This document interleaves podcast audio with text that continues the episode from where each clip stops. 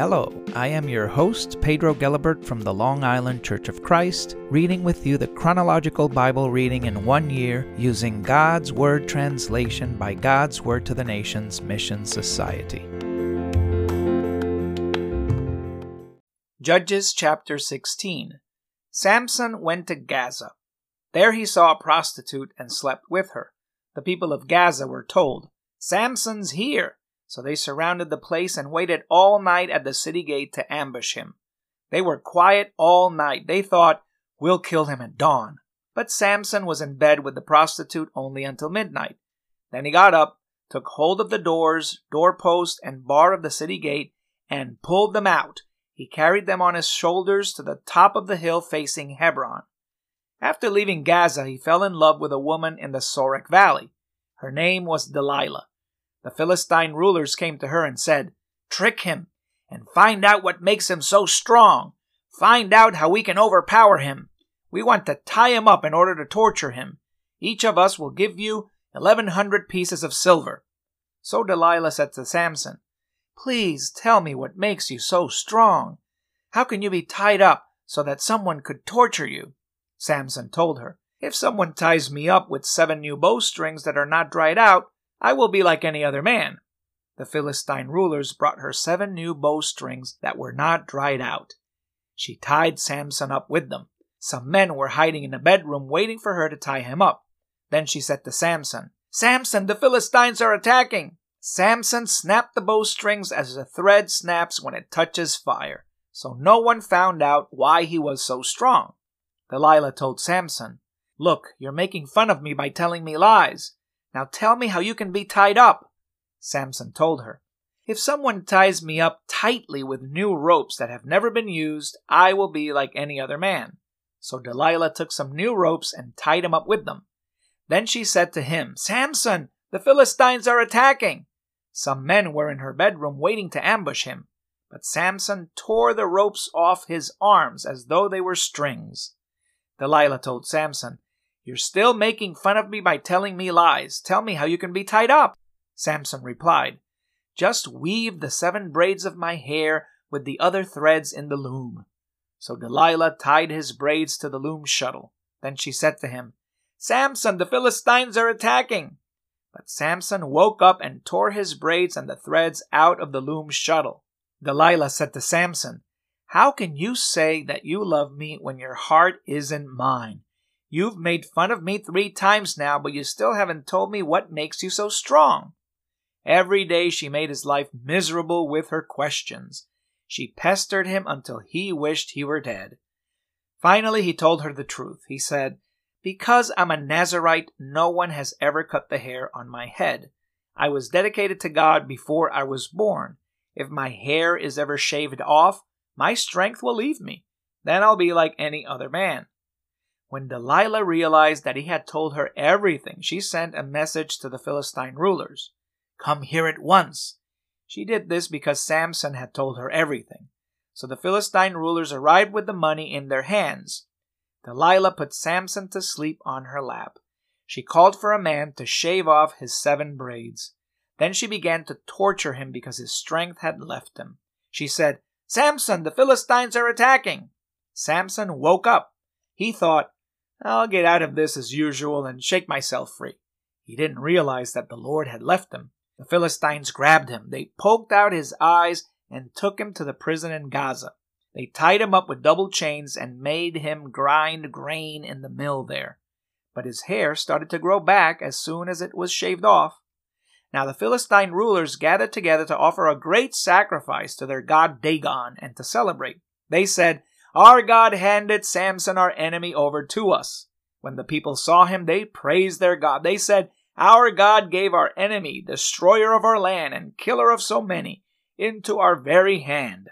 When all the Philistines were enjoying themselves, they said, Call Samson in to entertain us. Samson was called from the prison, and he made them laugh.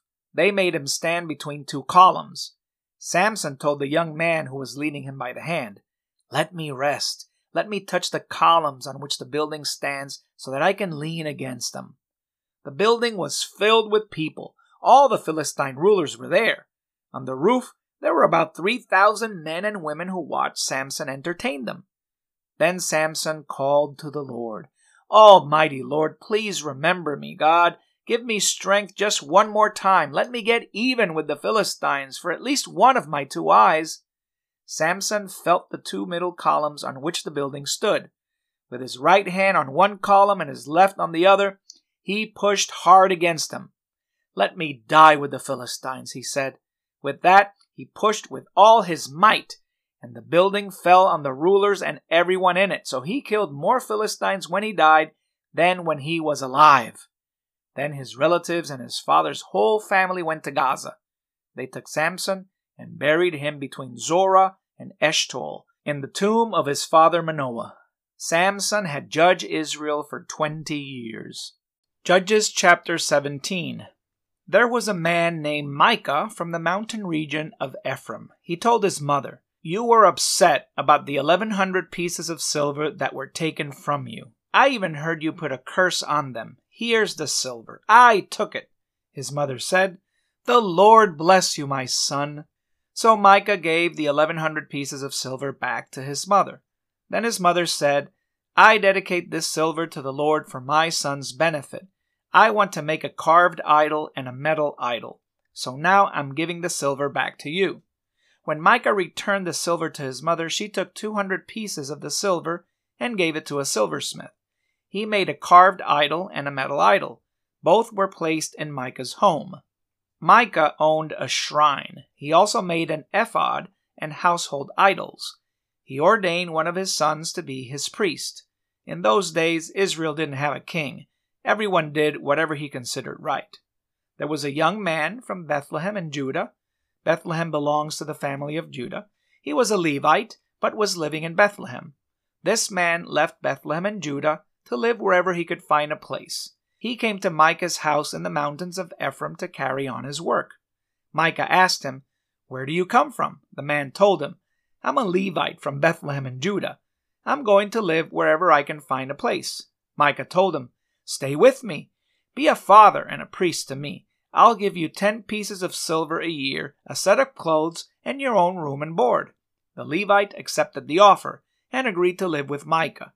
The young man became like one of Micah's sons. Micah ordained the Levite, so the young man became his priest and a part of his family. Then Micah said, now I know that the Lord will be good to me. I have a Levite for my priest. Judges chapter 18. In those days, Israel didn't have a king, and in those days, the tribe of Dan was looking for a place to live. Up to that time, they had not received land as an inheritance among the tribes of Israel as they should have. So all the families of Dan sent out five qualified men from Zorah and Eshtaol they were sent to spy throughout the land and explore it. They were told, Go and explore the land. They came to Micah's house in the mountains of Ephraim. They spent the night there. While they were at Micah's house, they recognized the young Levite's voice. So they stopped to ask him, Who brought you here? What are you doing here? Why are you here? The Levite told them what Micah had done for him and added, Micah hired me, so I became his priest. They said to him, Please find out from God if our journey will be successful. The priest told them, Go in peace. The Lord approves of your journey. The five men left there and came to the city of Laish. They saw the people there lived without a care. These people were like the people of Sidon. They were peaceful and secure. There was no one around who threatened to take away their property by force. They were far from the people of Sidon and totally independent. The men went back to their relatives in Zorah and Eshtaol their relatives asked them, What did you find? They replied, Get up, let's attack Laish. We saw the land, it was very good. Don't just sit there. Go at once and take the land. When you get there, you will come to a secure people. The land is wide open to you. God will hand it over to you. It's a place where you will have everything you could want. So 600 men from the tribe of Dan left Zorah and Eshtaol armed for war. They camped at Kiriath Jearim in Judah.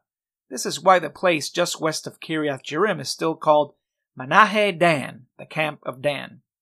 From there they marched to the mountains of Ephraim as far as Micah's house. Then the five men who had gone to spy throughout the land around Laish spoke up. They said to the other men of Dan, Do you know that there is an ephod, a carved idol, a metal idol, and household idols in these houses? What do you think we should do? So they stopped and entered Micah's house and greeted the young Levite. The six hundred armed men from Dan stood at the entrance to the city. The five men who had gone to spy throughout the land went inside. They took the carved idol, the ephod, the household idols, and the metal idol. The priest stood at the entrance to the city with the six hundred armed men. When these men entered Micah's house and took the carved idol, the ephod, the household idols, and the metal idol, the priest asked them, What are you doing? They told him, Keep quiet. Don't say a word. Come with us and be our father and priest. Is it better for you to be a priest for one man's house or for a tribe in Israel and its families? The priest was content. He took the ephod, the household idols, and the carved idol and went with the people. When they left, they put their children, livestock, and property in front of them.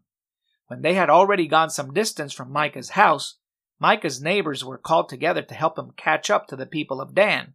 They shouted at them, but the people of Dan turned around and said to Micah, What's your problem? Why did you call your neighbors together to attack us? Micah answered, You've taken away the gods I made, as well as my priest. What do I have left? How can you say to me, What's your problem? The people of Dan replied, Don't make another sound, or some violent men will attack you, then you and your family will lose your lives. The people of Dan went on their way. Micah saw that they were stronger than he was, so he turned around and went home. The people of Dan took what Micah had made and the man who had become his priest and went to the city of Laish. They attacked a peaceful and secure people, killed them all with swords, and burned their city. There was no one to rescue them because their city was far from Sidon and totally independent. The city was in the valley that belonged to Beth Rehob. The people of Dan rebuilt the city and lived in it. They named the city Dan in honor of their ancestor Dan, Israel's son. Originally, the city was called Laish. The people of Dan set up the carved idol for themselves Jonathan, son of Gershom and grandson of Moses, and his descendants were priests for Dan's tribe until the people living in the land were taken captive. So they set up for themselves the carved idol Micah had made. It stayed there the whole time the house of God was at Shiloh.